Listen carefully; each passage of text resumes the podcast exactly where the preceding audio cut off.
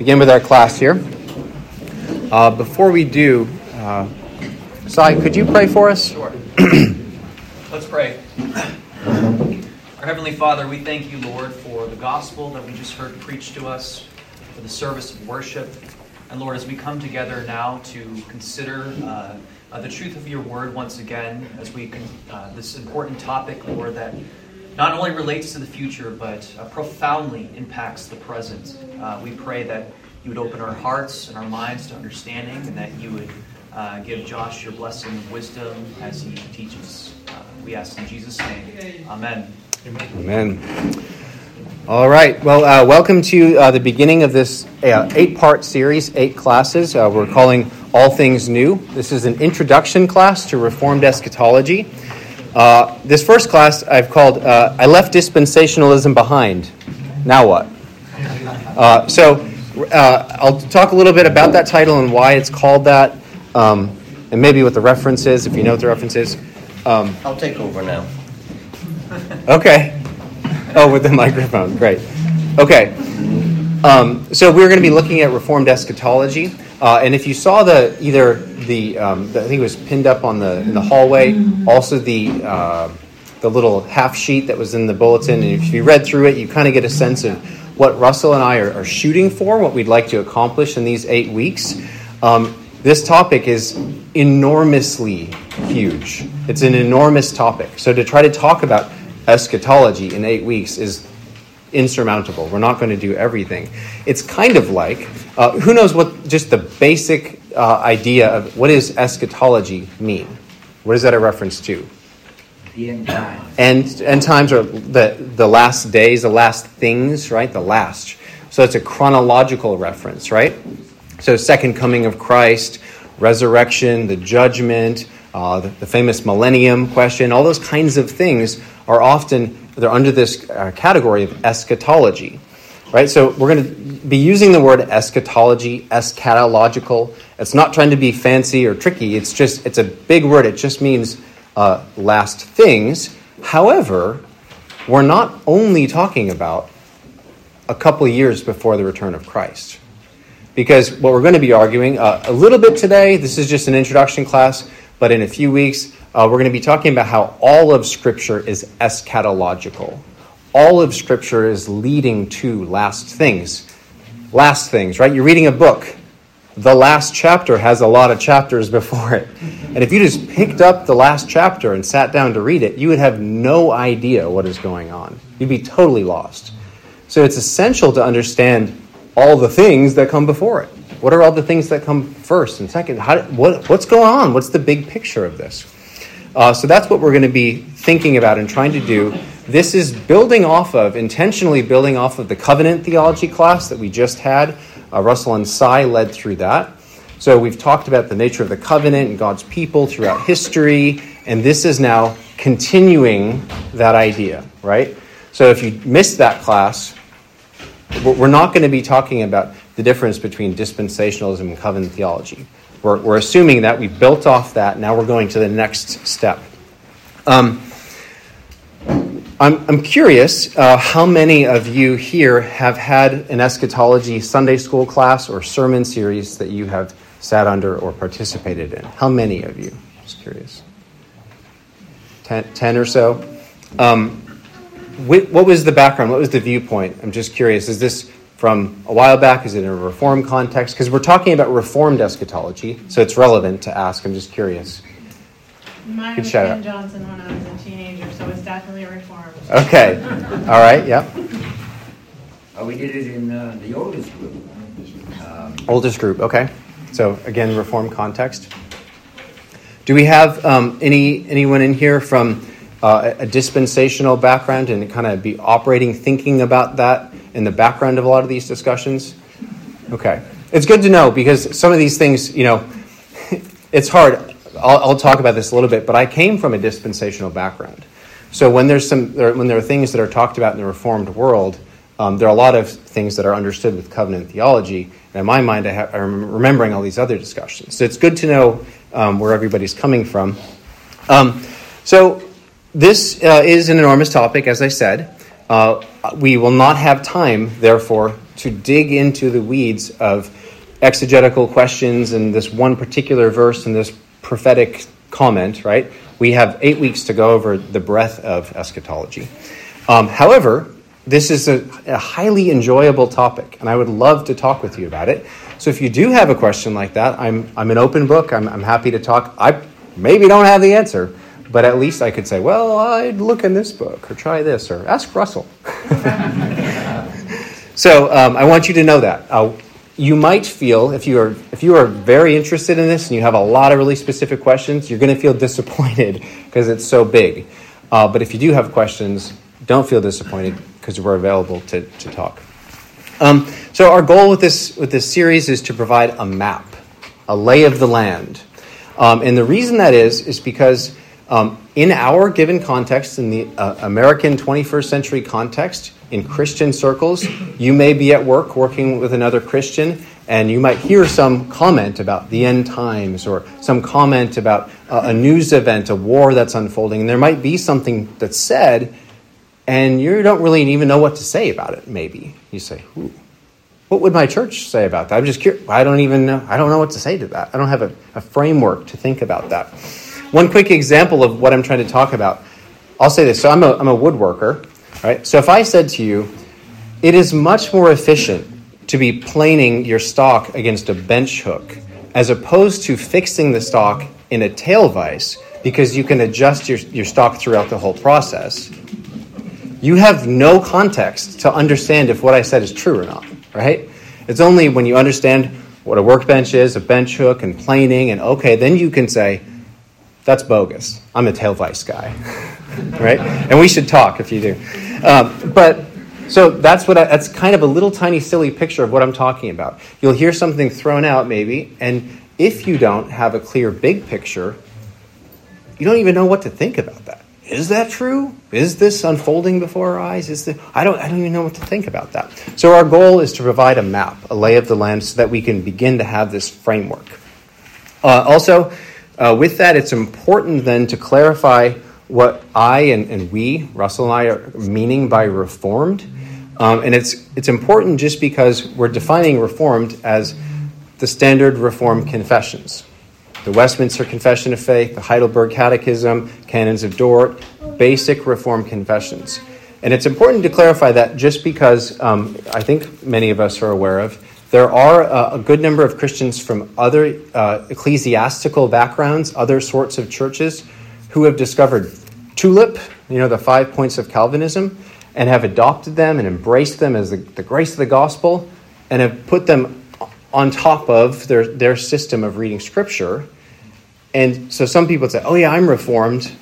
And then there's this a whole different paradigm of looking at scripture. So I'm not, this is not a disparaging comment, it's a clarifying comment. When we're talking about reformed, what we're talking about is the reformed confessions. Um, so again, not to disparage, but just to be clear, you know, like John MacArthur and you know, a Calvinistic dispensationalism, that kind of thing. In this class, we're excluding Calvinistic dispensationalism or other sorts of hybrid views. Okay, so we're going to be talking about the reformers. What would John Calvin say about that comment you heard at the water cooler? Just curious. I would love to know what he had to say. Or the Puritans, or the uh, the Westminster Divines who wrote the Confession. Those are the kinds of things we're going to focus on in this class. Um, so, uh, as I mentioned, I came from a dispensational background, and uh, this is not a class, or even uh, this particular class is not about me and my journey. It's just a little bit of window into the, the kind of logical steps you have to go through to, to figure out eschatology, right? And I'll show you what I mean. When I became a Christian when I was 17 years old, it was within a dispensational context. So I didn't I didn't know anything about the Bible, and people were saying, Bible's the Word of God, and this is what it says. And I said, okay, great. And that was what I was uh, discipled with. Um, and so, what ended up happening in the particular circles that I was a part of, um, in the Sunday sermons and every Bible study, it seemed like there was a strong fixation on finding Old Testament prophecies fulfilled in the newsreel. That was a, a very common theme that I experienced. Um, and so, what I want to do, uh, I don't know if you've listened to any, uh, you know, or looked at reform resources, but I want to, at the outset, just caution us um, and note that we're not casting aspersions on our brothers and sisters of this persuasion. It's not godly, it's not edifying, it's not helpful for what we're trying to do right now, uh, but it's just a reality of what I experienced. It's a very different kind of context. So um, I will very briefly just remind us of what kind of thing is uh, present in our culture. Um, just to remind us of what other people kind of think about this. So, um, we've all heard about failures of end times forecasts. Um, if you've heard of the book 88 Reasons Why the Rapture Will Be in 1988, didn't happen. So the sequel in 89 was called uh, The Final Shout. Um, that you also may remember Harold Camping. Uh, he predicted a secret rapture at 6 p.m., May 21st, 2011. That got bumped to October when it didn't happen. Um, and he actually later, interestingly, he actually later described his predictions of that. I, I, wouldn't, I don't know that I would use this word necessarily. I'd have to think about it. But he described that he repented of those predictions, and he actually described them as sinful. He so you know, before we you know throw stones at someone, it's just it's important to see he was struggling to try to understand and realized I am approaching this the totally wrong way. Um, so some people, um, this is you know this can be embarrassing, of course to people who have made the predictions. Uh, some people in the church are embarrassed for the church when this happens, when the New York Times says, again, it didn't happen, right? So there's this kind of awkwardness that comes with eschatology discussions. So we might think that these kinds of predictions are a uniquely modern thing, that, oh yeah, that's this 20th, 21st century thing that people do. It's actually not the case. It's been happening all throughout church history. This is a really common, pervasive thing. And it's because often what happens is we see that this is not it. What we see around us, we see the corruption, and we think, this is the worst it has ever been, and there's no possible way that this could go on any longer. These must be the last days. I mean, look around us. Every single generation says that, every single one. And it's not to say things are not bad around us. It's to say, when, if you're using that as a framework, say, I've looked out. I talked to my coworker clearly Jesus is coming back in like 10 minutes because it's that conversation went so south. That is what Christians, uh, some Christians have been doing throughout every generation. Um, and as Mickey reminded us at the marriage conference, he said, You think the 21st century is bad. Would you like to swap places with Christians in the first century? Raise your hand if you'd like to swap places. Or the 5th century, or the 10th century. Okay, right? So it's just a caution to be, it's a, it's a hermeneutical thing. If you say, because it's so bad, therefore I know that Jesus is coming back soon, you now see the, the error with that. Um, the Donatists in the second century did this. The Millerites in 1843, and then 1844. And dispensationalism, which was developed in the 1830s, is, is especially known for this. So as tempting as it might be to talk about those things and to kind of, and even some of the reformers and some people made claims about what they saw unfolding before their eyes, right? This looking at Isaiah right here, this is what happened last week at the meeting, you know. Um, as tempting as it might be to, to talk about things, the focus of our whole class from now on forward to the end of these eight weeks is to do a constructive theology, to talk about how do we understand, how do we even assess or think about these questions. Um, in response to, to some of this uh, end time prediction that doesn't uh, transpire, uh, it's quite common in, I'd, I'd, guess, in reform circles, but in other circles who are not um, inclined to talk about that, that there's a common joke, and you've all heard it probably, that they're not amillennial or premillennial or postmillennial, but they're panmillennial. What's panmillennial? It's all going to pan out at the end. So, so what is that saying? What are they saying? They're saying, I don't know. I don't know what to do with that. And it's joking and lighthearted, and that's fine. But that's not quite the spirit in which the scriptures call us to think about God's word, right? Uh, we don't want to say, well, by, eschatology is trivial, if that's what someone means by saying that. Uh, we don't want to think that way. Uh, it doesn't quite take scripture seriously enough, and we may differ, but it's not irrelevant or trivial.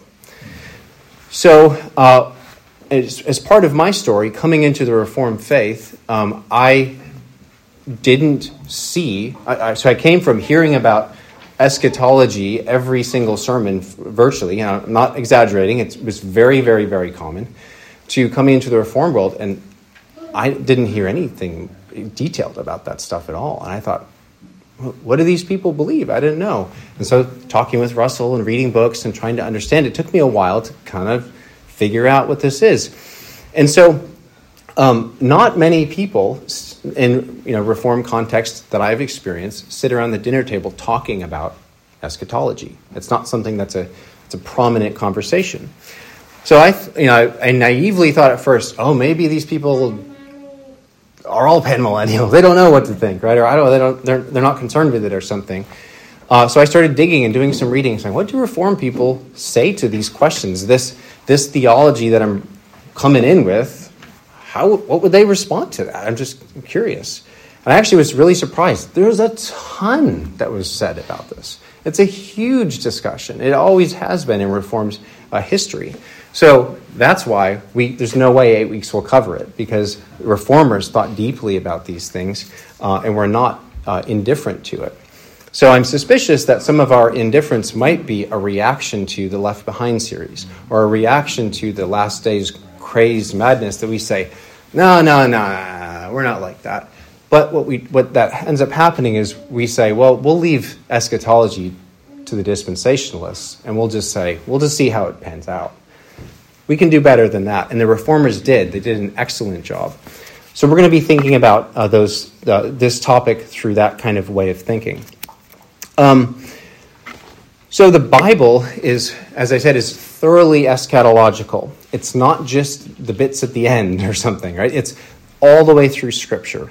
And it's tethered to ethics. Eschatology is not to satisfy our curiosity. When God reveals things to us, it's not because it's curious or interesting, right? It's not like a crossword puzzle.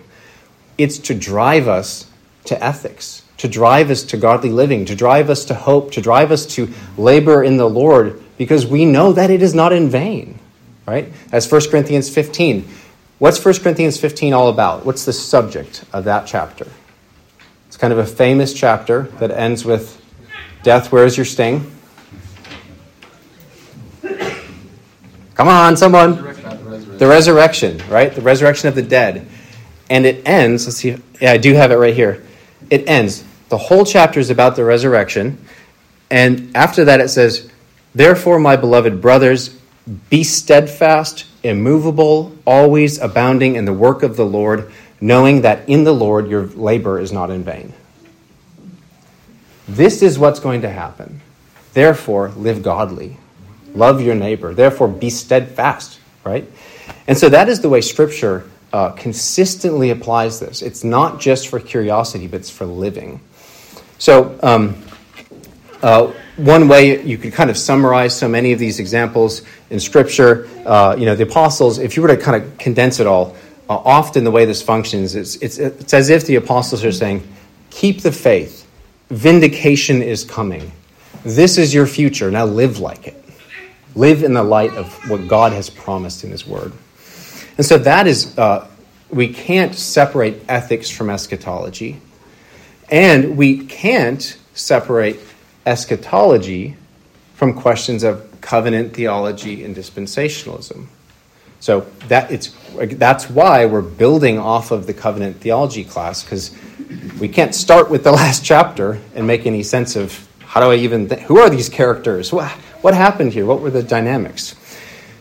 So to to illustrate this, um, who knows what the fundamentalist modernist controversy was? Sorry, could you give a you know two sentence? Just what was the point? What was the well in, in the 20s and 30s? There's a lot of modernism was kind of creeping over from higher criticism in Germany. It's making its way over to America, and there was a lot of uh, questioning and and um, and doubting the fundamentals, quote unquote, of faith. Yeah. Um, the virgin birth of Christ, the inerrancy of Scripture, and a lot of uh, theologians uh, produced a 12 volume set called The Fundamentals, with a lot of reputable theologians that wrote essays against these things, and then the, the word fundamentalist came out of that, but it was basically arguing for the fundamental doctrines, quote unquote, of the Christian faith. Yeah, thank you. There's a lot of commas in those two sentences. it was Pauline. Yeah, exactly. Um, so that was a great summary. Uh, uh, liberalism was compromising. It was it was challenging, I should say, challenging the integrity of the Word of God, and uh, many Christians, faithful conservative Christians, rose up and said, "Uh-uh," with a lot of responses. And what happened historically as it unfolded, many of them, I don't know if you could say most, but at least at least many of them, the most vocal and prolific, were coming from dispensationalist background or dispensationalist uh, frameworks of thinking. And what ended up happening in the fundamentals, this, this uh, publication, uh, is that dispensationalism was placed alongside the virgin birth and the inerrancy of Scripture and dispensationalism and all. All right? So, whoa, wait a second here, right? Um, and so, who knows who J. Gresham Machen is? Okay. So, Machen was the, the founder of the OP, our denomination. And at this time, he was, he was in the midst of all this. And you had these liberals who were saying all this stuff, and you had these this particular group of fundamentalists who were aligning dispensationalism with the integrity of Scripture.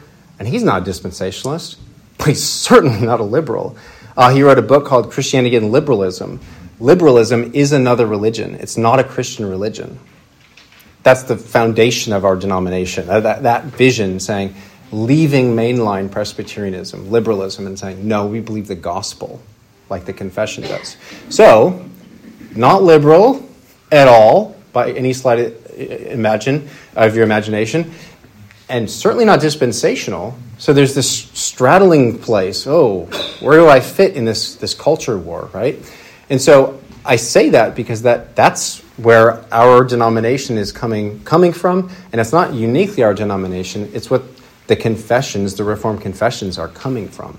So when when what happens is when I was uh, converted into dispensationalism from being a non Christian to these circles, in my mind, what they told me is virgin birth, inerrancy, dispensationalism. Right? So, um, what I, uh, let's see, who knows what a, a paradigm shift is? Or where, I'll say this. Who knows where we got that phrase from? Who came up with that phrase? What's the, the background to that? Thomas Kuhn. Thomas Kuhn, exactly. And so Thomas Kuhn uh, in the, uh, was a, 20, a 20th century philosopher of science. Um, and what he was, maybe you recognize this, there was a view of science at that time. And it was this that everybody is a neutral observer.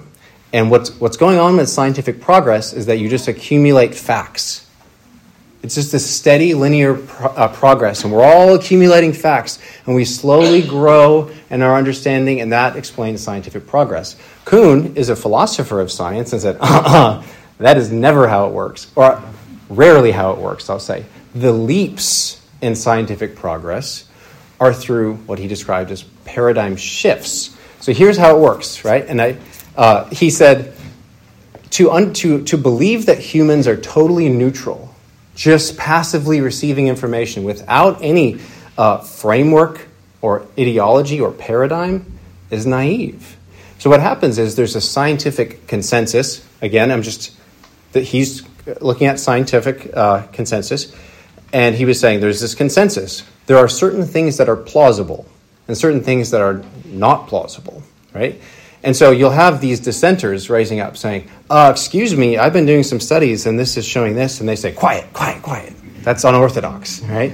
And then another person, then another person. And what happens through all of these developments is that more and more crisis moments happen. More and more people raise up and say, Excuse me, this doesn't fit the paradigm. And when it, what happens is enough of that comes up, and then this, there's this consensus changes, and they go, whoa, these facts that we can't, that are incontestable, don't fit the paradigm. So they change the paradigm. They have a better, broader framework. So there are these leaps, right? That's what, when we've heard that phrase, paradigm shift. Oh, such a paradigm shift. We got that from Thomas Kuhn, and many people in all these different areas of life have applied that because that's exactly what happens with us. So when I left dispensationalism behind, I had a paradigm shift. If you've had that kind of experience, it's exciting, new understanding. Oh, wow, you see, this is everywhere. How come I didn't see this? Right? Have you had that experience with anything? Um, but at the same time, it's really unsettling because you don't have a clear picture of the paradigm. You're saying, ah, whoa, I, I don't know how to make sense of this. And so, um, what I realized at that time, coming out of that background, I realized that what the Reformed faith understands about this Israel and the church question or series of questions is fundamental to all these questions. It is the foundation of trying to understand what to make of end times statements. And you can't jump to the last chapter and skip over all of the discussion about the history of redemption, what God's doing through his covenant people, and the nature of Christ coming and preaching. You, you have to understand how that works. So, um, I want to talk about that in this first, um, this first class. Uh, this is not just recapping the covenant theology class, but it's with a specific aim to clarify our thinking about the questions of Israel and the church, because as we go forward, that's going to be the, the foundation, the theological foundation, to be able to even assess Revelation chapter 17 or, or something, you know, right? Any given question. Um, so we're going to think about this together. Any questions before I proceed with, with this topic? Okay. So uh, I will also say what we're going to do is look at uh, several different passages. Um, you have them listed there for you. Uh, some of them I put the full text, some of them I just referenced. Um, you are more than welcome to, to race to turn to the page, but also it's very, sometimes when there are too many scriptures read, it's distracting to try to jump, jump, jump, jump, jump. So when we, when we hear God's word preached, there's value in just hearing it. So it's okay. Don't feel like I have to go look this up to make sure that he's not reading something wrong, right? You have the references, you can look them up, but feel free to hear. Just listen to the way that Scripture talks.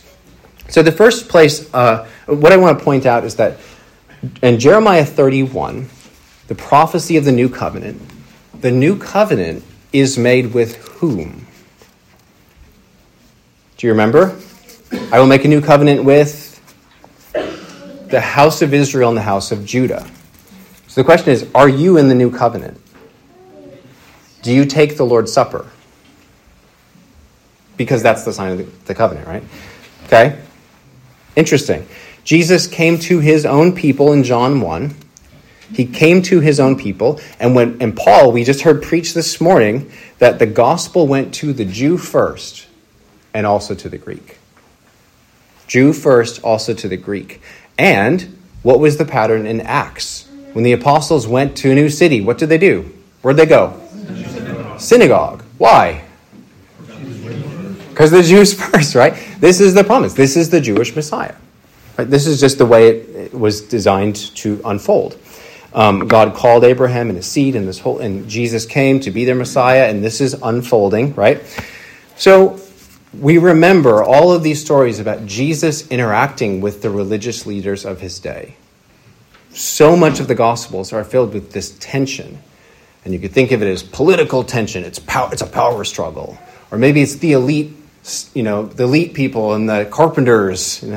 what is it, right? Or it's the hypocrites and the true believers. Or you could try to understand the relationship. But what I want to do is walk through Jesus came to his own, and his own received him not. So we're going to look at these scriptures. Uh, and many, many, many, many of the parables are about this exact subject. So let's look at a few. Matthew 21, uh, you're welcome to turn there, uh, starting in verse 3. I'll just read it though, and I'll read to the end of the chapter. So, Jesus, parables, religious leaders in his day, the, the Jewish leaders of his day, he's always in disagreements with them. And here's a parable he says. They're listening, by the way. They're there listening, and you'll see that in this text. Jesus said, Hear another parable. There was a master of a house who planted a vineyard and put a fence around it and dug a wine press in it and built a tower, uh, built a tower and leased it to tenants and went into another country. When the season for fruit drew near, he sent his servants to the tenants to get his fruit. And the tenants took his servants, beat one, killed another, and stoned another. Again, he sent other servants, more than the first, and they did the same to them. Finally, he sent his son to them, saying, They will respect my son. But when the tenants saw the son, they said to themselves, This is the heir. Come, let us kill him and have his inheritance. And they took him and threw him out of the vineyard and killed him. When therefore, he says to the crowd, when therefore the owner of the vineyard comes, what will he do to those tenants? They said to him, He will put those wretches to a miserable death and let out the vineyard to other tenants who will give him the fruits in their season. That's justice, right? They say. And Jesus said to them, Have you never read in the scriptures? The stone that the builders rejected has become the cornerstone? This was the Lord's doing, and it is marvelous in our eyes. Therefore, I tell you, the kingdom of God will be taken away from you and given to a people producing its fruits. And the one who falls on this stone will be broken to pieces, and when it falls on anyone, it will crush him. When the chief priests and Pharisees heard his parables, they perceived that he was speaking about them. And although they were seeking to arrest him, they feared the crowds because they held him to be a prophet. Do you catch that? Jesus is saying, You killed the son, the one who said you'd listen. And therefore, they said, Give it to others. That's what they said. And Jesus said, Abraham, Isaac, and Jacob will be in the kingdom, and it'll be taken from you, right? Okay, that's the first one.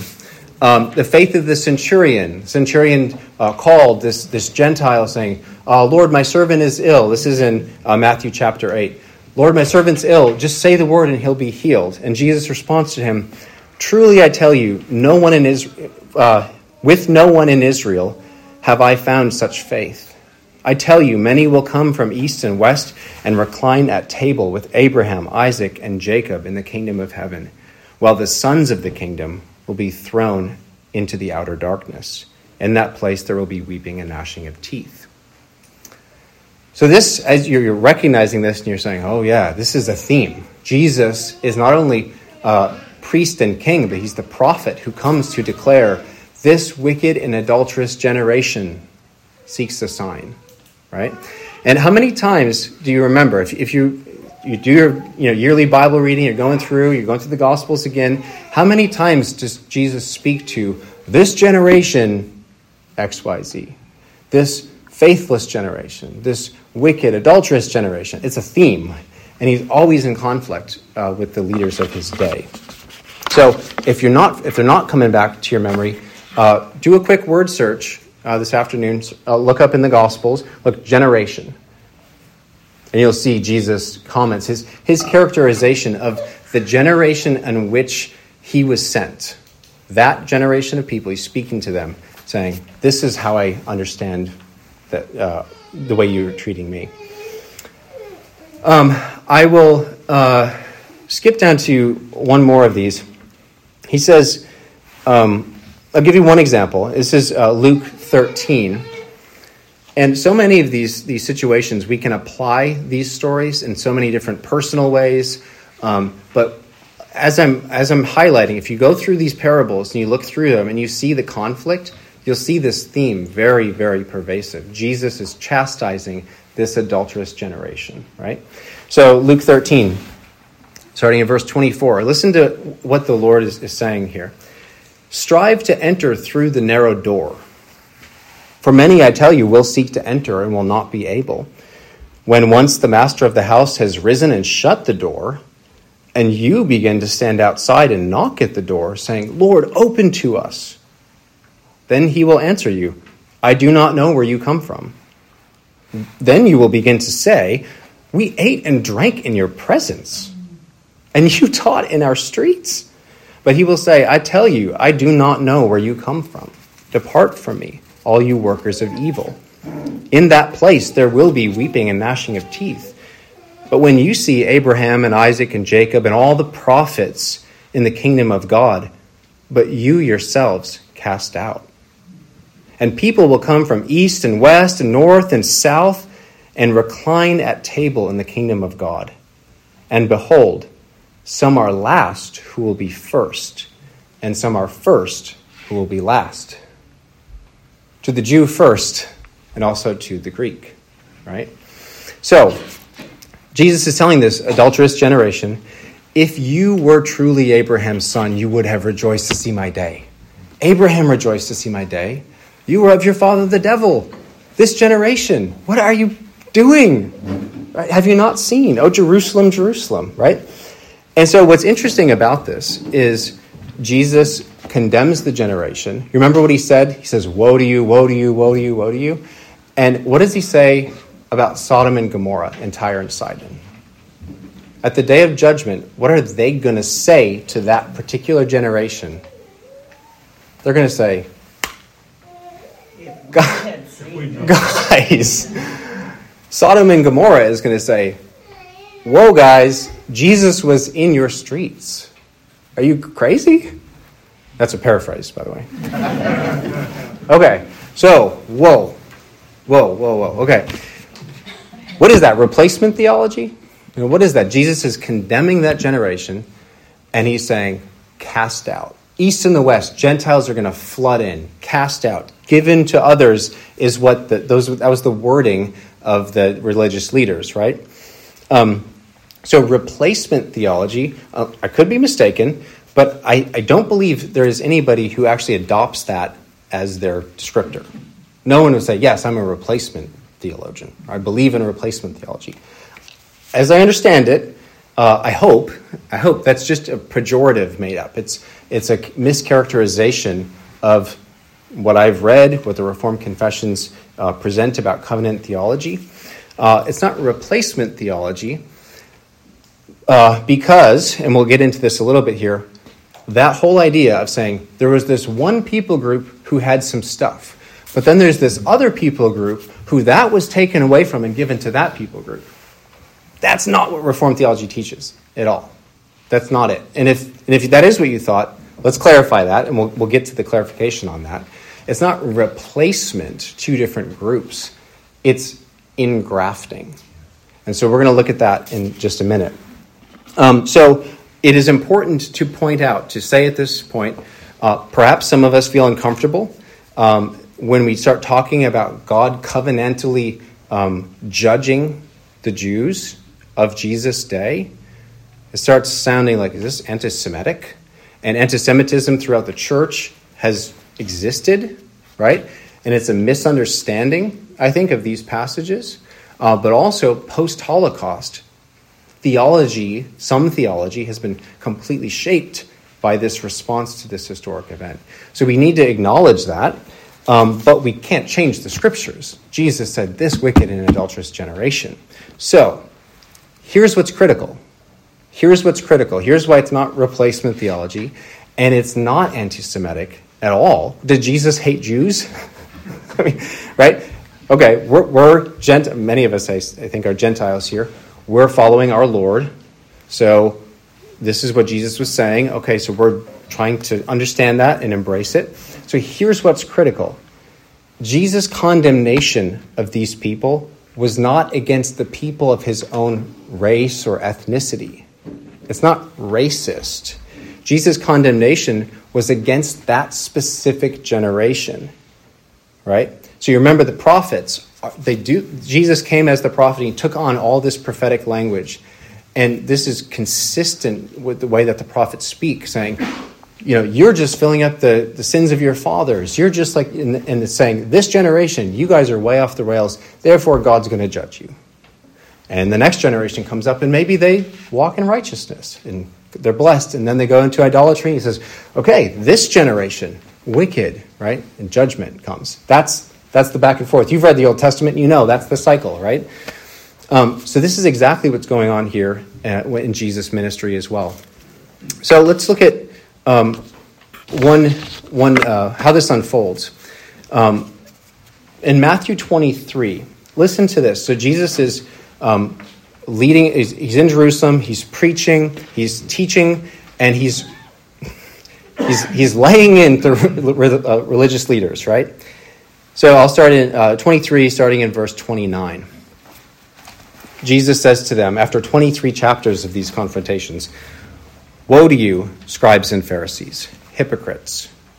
For you build the tombs of the prophets and decorate the monuments of the righteous, saying, If we had lived in the days of our fathers, we would not have taken part with them in shedding the blood of the prophets.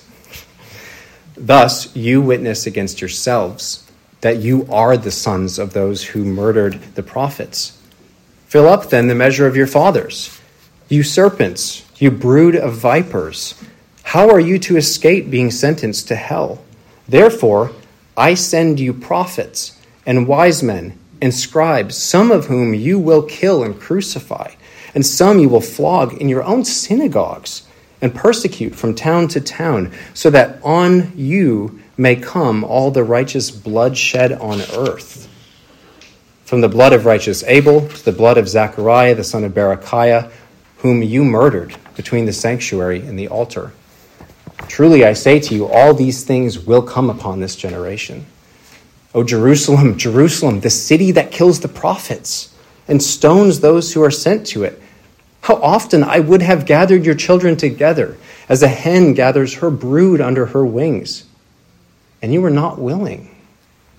See, your house is left to you desolate. For I tell you, you will not see me again until you say, Blessed is he who comes in the name of the Lord. Jesus left the temple and was going away when his disciples came to point out to him the buildings of the temple. But he answered them, You see all these, do you? Not? Truly I say to you, there will not be left here one stone upon another that will not be thrown down. And Jesus began to explain to them this judgment. He said, When you see Jerusalem surrounded by armies in the holy place of the temple, it will be defiled. When that happens, get up into the mountains. Get out of there. It's not going to be good. And so, this generation received, as you know, from AD 70, received the judgment from God for not receiving uh, this Messiah.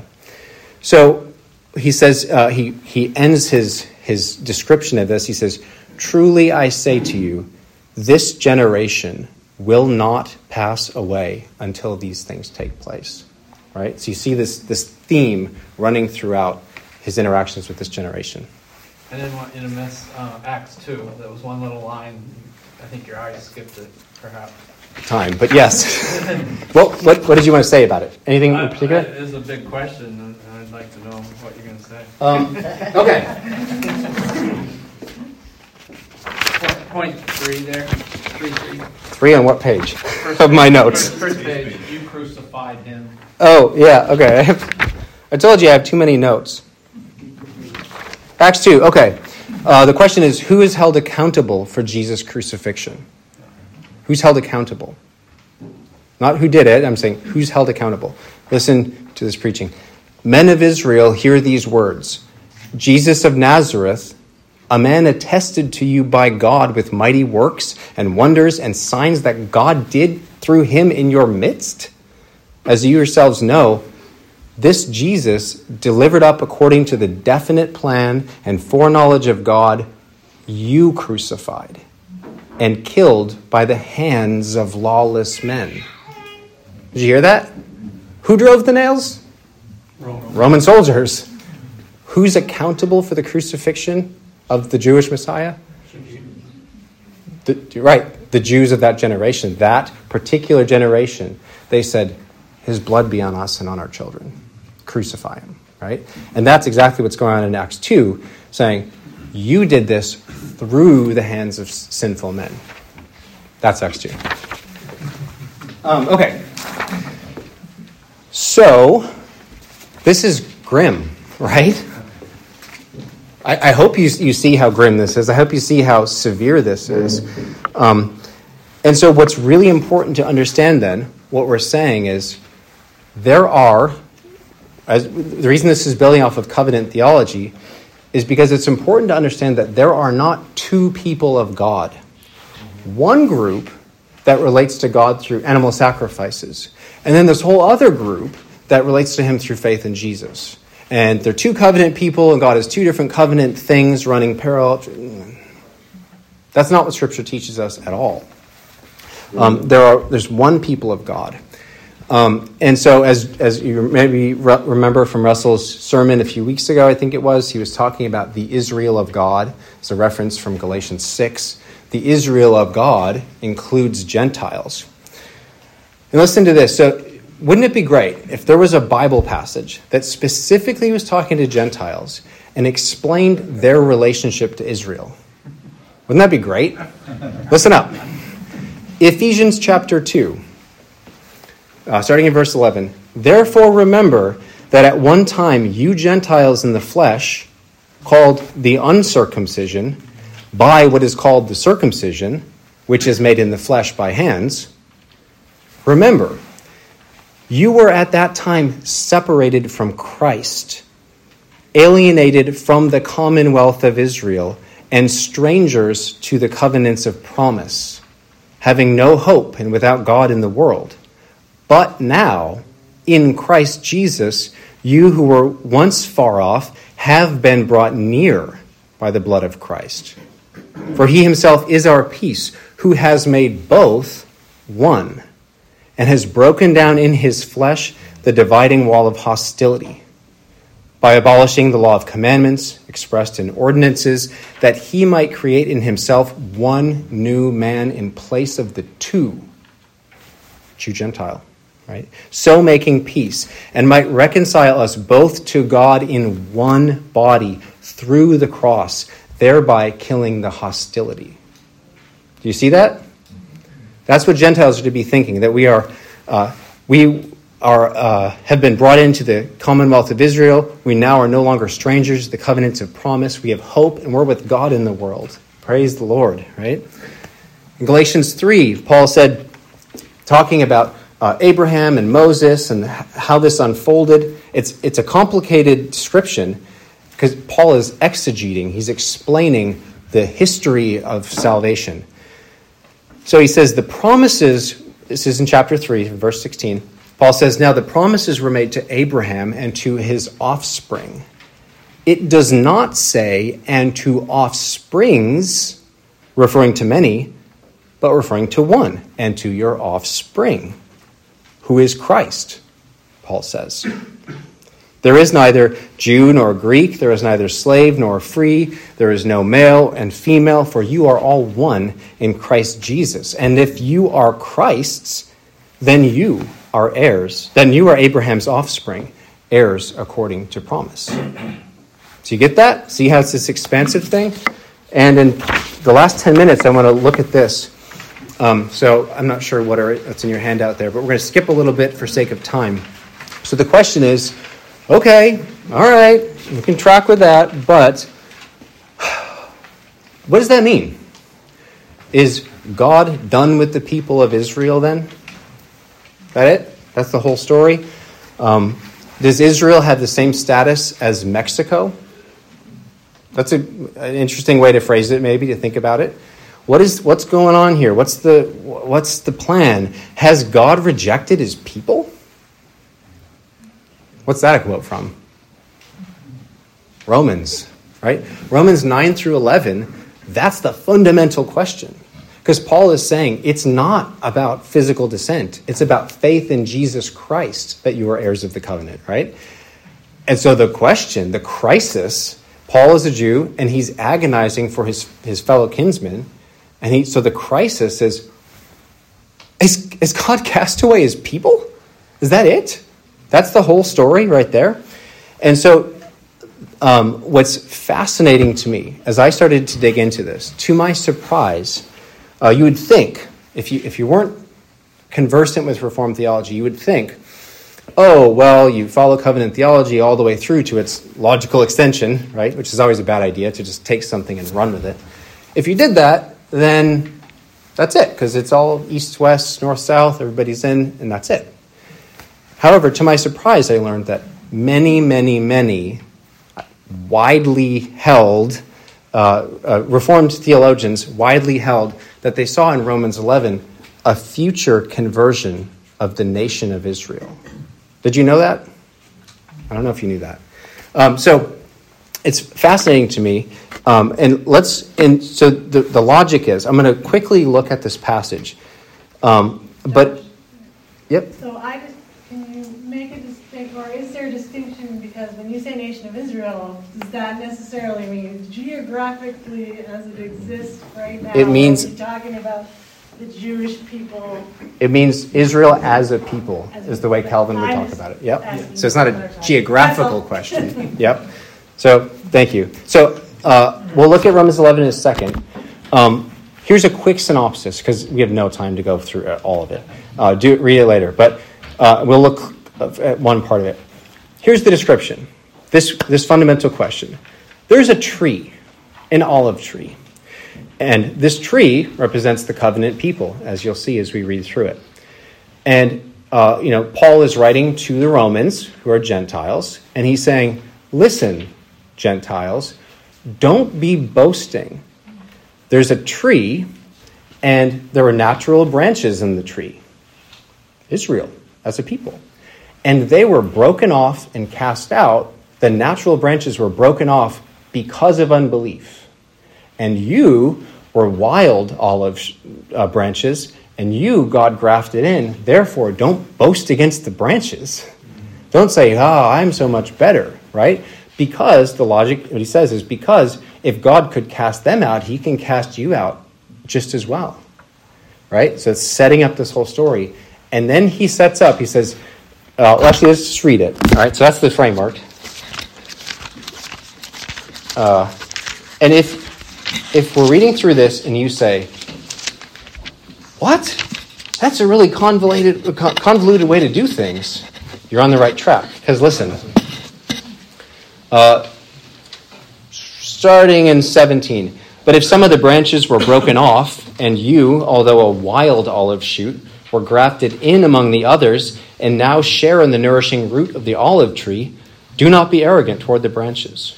If if you are, remember it is not you who support the root, but the root that supports you. I'm just going to skip for time. Um, let's jump down to 24. For if you were cut from what is by nature a wild olive tree and grafted contrary to nature into a cultivated olive tree, the people of God, how much more will these, the natural branches, be grafted back into their own olive tree. Lest you be wise in your own sight, I do not want you to be unaware of this mystery. Ooh. Listen up, brothers, mystery brothers.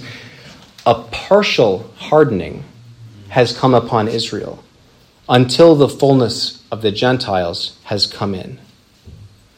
And in this way, all Israel will be saved, as it is written.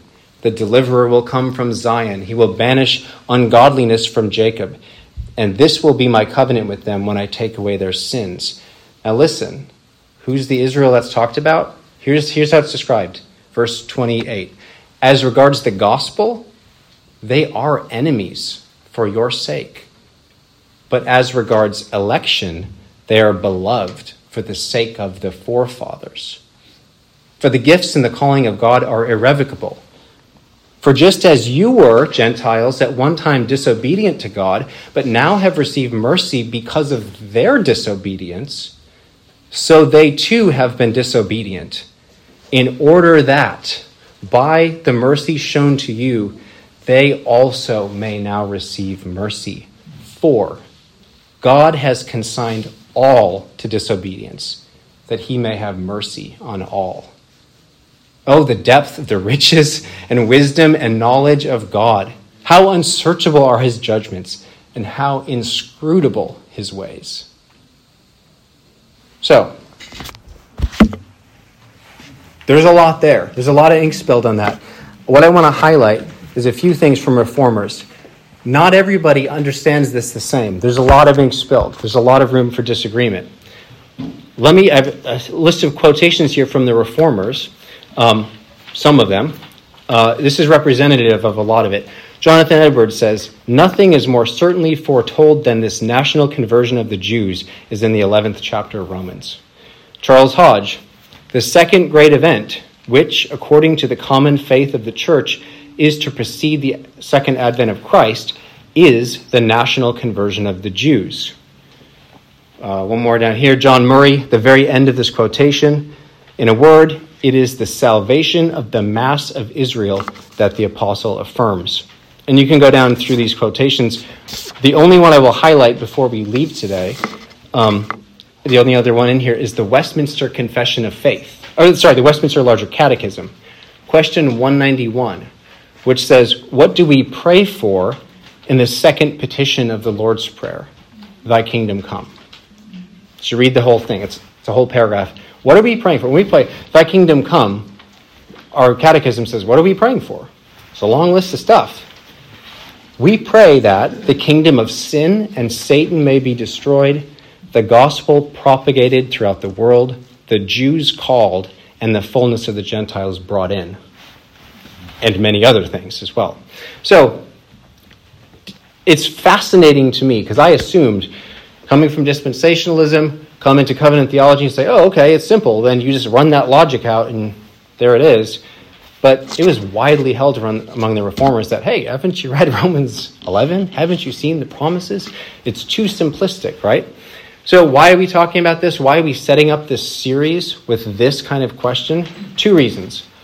One, uh, if, if you have approached this class as a panmillennialist, right, or you think maybe Reformed theology just spiritualizes everything and the kingdom of God is in my heart, and that's Maybe that's it. If that's your perspective, I hope that some of these things have surprised you. That that's not what the reformed. That's not a fair representation of the reformed um, consensus. I would say about eschatological questions. Um, so if it surprised you, stay tuned because I'm betting you're going to be surprised again and again. But secondly, and more importantly, it is essential that we understand that all the promises made to God's people are to those who are in Christ It's absolutely essential. There's a basic principle of hermeneutics that we must understand the, the things harder to understand that Peter talks about. Paul is really hard to understand. The things that are obscure or not really clear, there's a basic principle that should be obvious. We have to understand those in light of the things that are really clear, really, really clear. So when we read something in Revelation, we read this prophetic thing in Ezekiel, we have to say, and what has the Lord told us about this? How ought we to read this? And we go to what is clear. That principle doesn't answer every question for us, but it's the only sure foundation for a sound eschatology. It's the only way to think properly, i.e., scripturally, about what God has revealed. So, where are we heading in these eight weeks? Um, we're going to be looking at many topics. Um, we're going to be looking at the second coming of Christ, uh, the resurrection of the dead, the eternal state for believers and unbelievers. Um, we're going to be talking about how all of Scripture is eschatological, not just the end. We're going to be talking about the kingdom of God, which is the way I'm going to talk about the millennium question. Um, there's a lot of confusion about the millennium question that I think is really hard to wrap your head around unless you have it clarified what the actual questions are we're asking, right? Um, so we're going to be talking about that. We're going to be talking about ethics and eschatology, the relationship, that it's not just you know a numbers game for your curiosity, but it's to drive holy living. We're going to be talking about biblical symbolism. Is this just writing everything off? Aren't we supposed to take the Bible literally? Those kinds of questions about symbolism, how are we to understand it? Because as you know, Scripture is full of symbolism, full of it. So, how, how do we read it? What are, what are we to do with it? And then we'll end this eight part series talking specifically about the book of Revelation. So, in all of these discussions, we're going to be trying to present the, the commonalities, if that's a word, I think it is, the commonalities within Reform thought. Not, if you've been in an eschatology class, a lot of times it's like, and here are the six views on this question, and then these four people say this about, and you know, it's like, I, oh, okay, I, I, can't, I don't know what to do with that. So, what my objective is, and Russell's objective, is to try to present kind of a reform consensus, sort of distilling all of this and say, listen, this is the heartbeat of the reformed faith, thinking eschatologically. Um, so, if you have any questions, specific questions that you would like addressed, feel free to email me or talk with me. And whether it's my week or Russell's, we'll see if we can fold it in or not. No promises. Um, but we're looking forward to going through this class to, to think together uh, about these, these uh, important questions in God's Word. So time's up. Uh, let's, let's pray. Our God and our Father, we thank you that you are faithful. We thank you for your word that is true, and that you have given us uh, many precious promises in Jesus Christ. Lord, your wisdom is unsearchable, your ways are inscrutable. And so, Lord, we uh, humbly uh, confess and lay our, our hands down to you, asking that you would give us your wisdom, that you would lead us, and that you would inspire us to godly living. Lord, may your church shine as light in the world, that all the nations would see and fear and glorify our Lord Jesus Christ. We thank you for the Lord's Day. We pray that we would be able to rest and rejoice in it, and that we would uh, commune in fellowship, uh, giving glory to you. We pray these things in Jesus' name. Amen.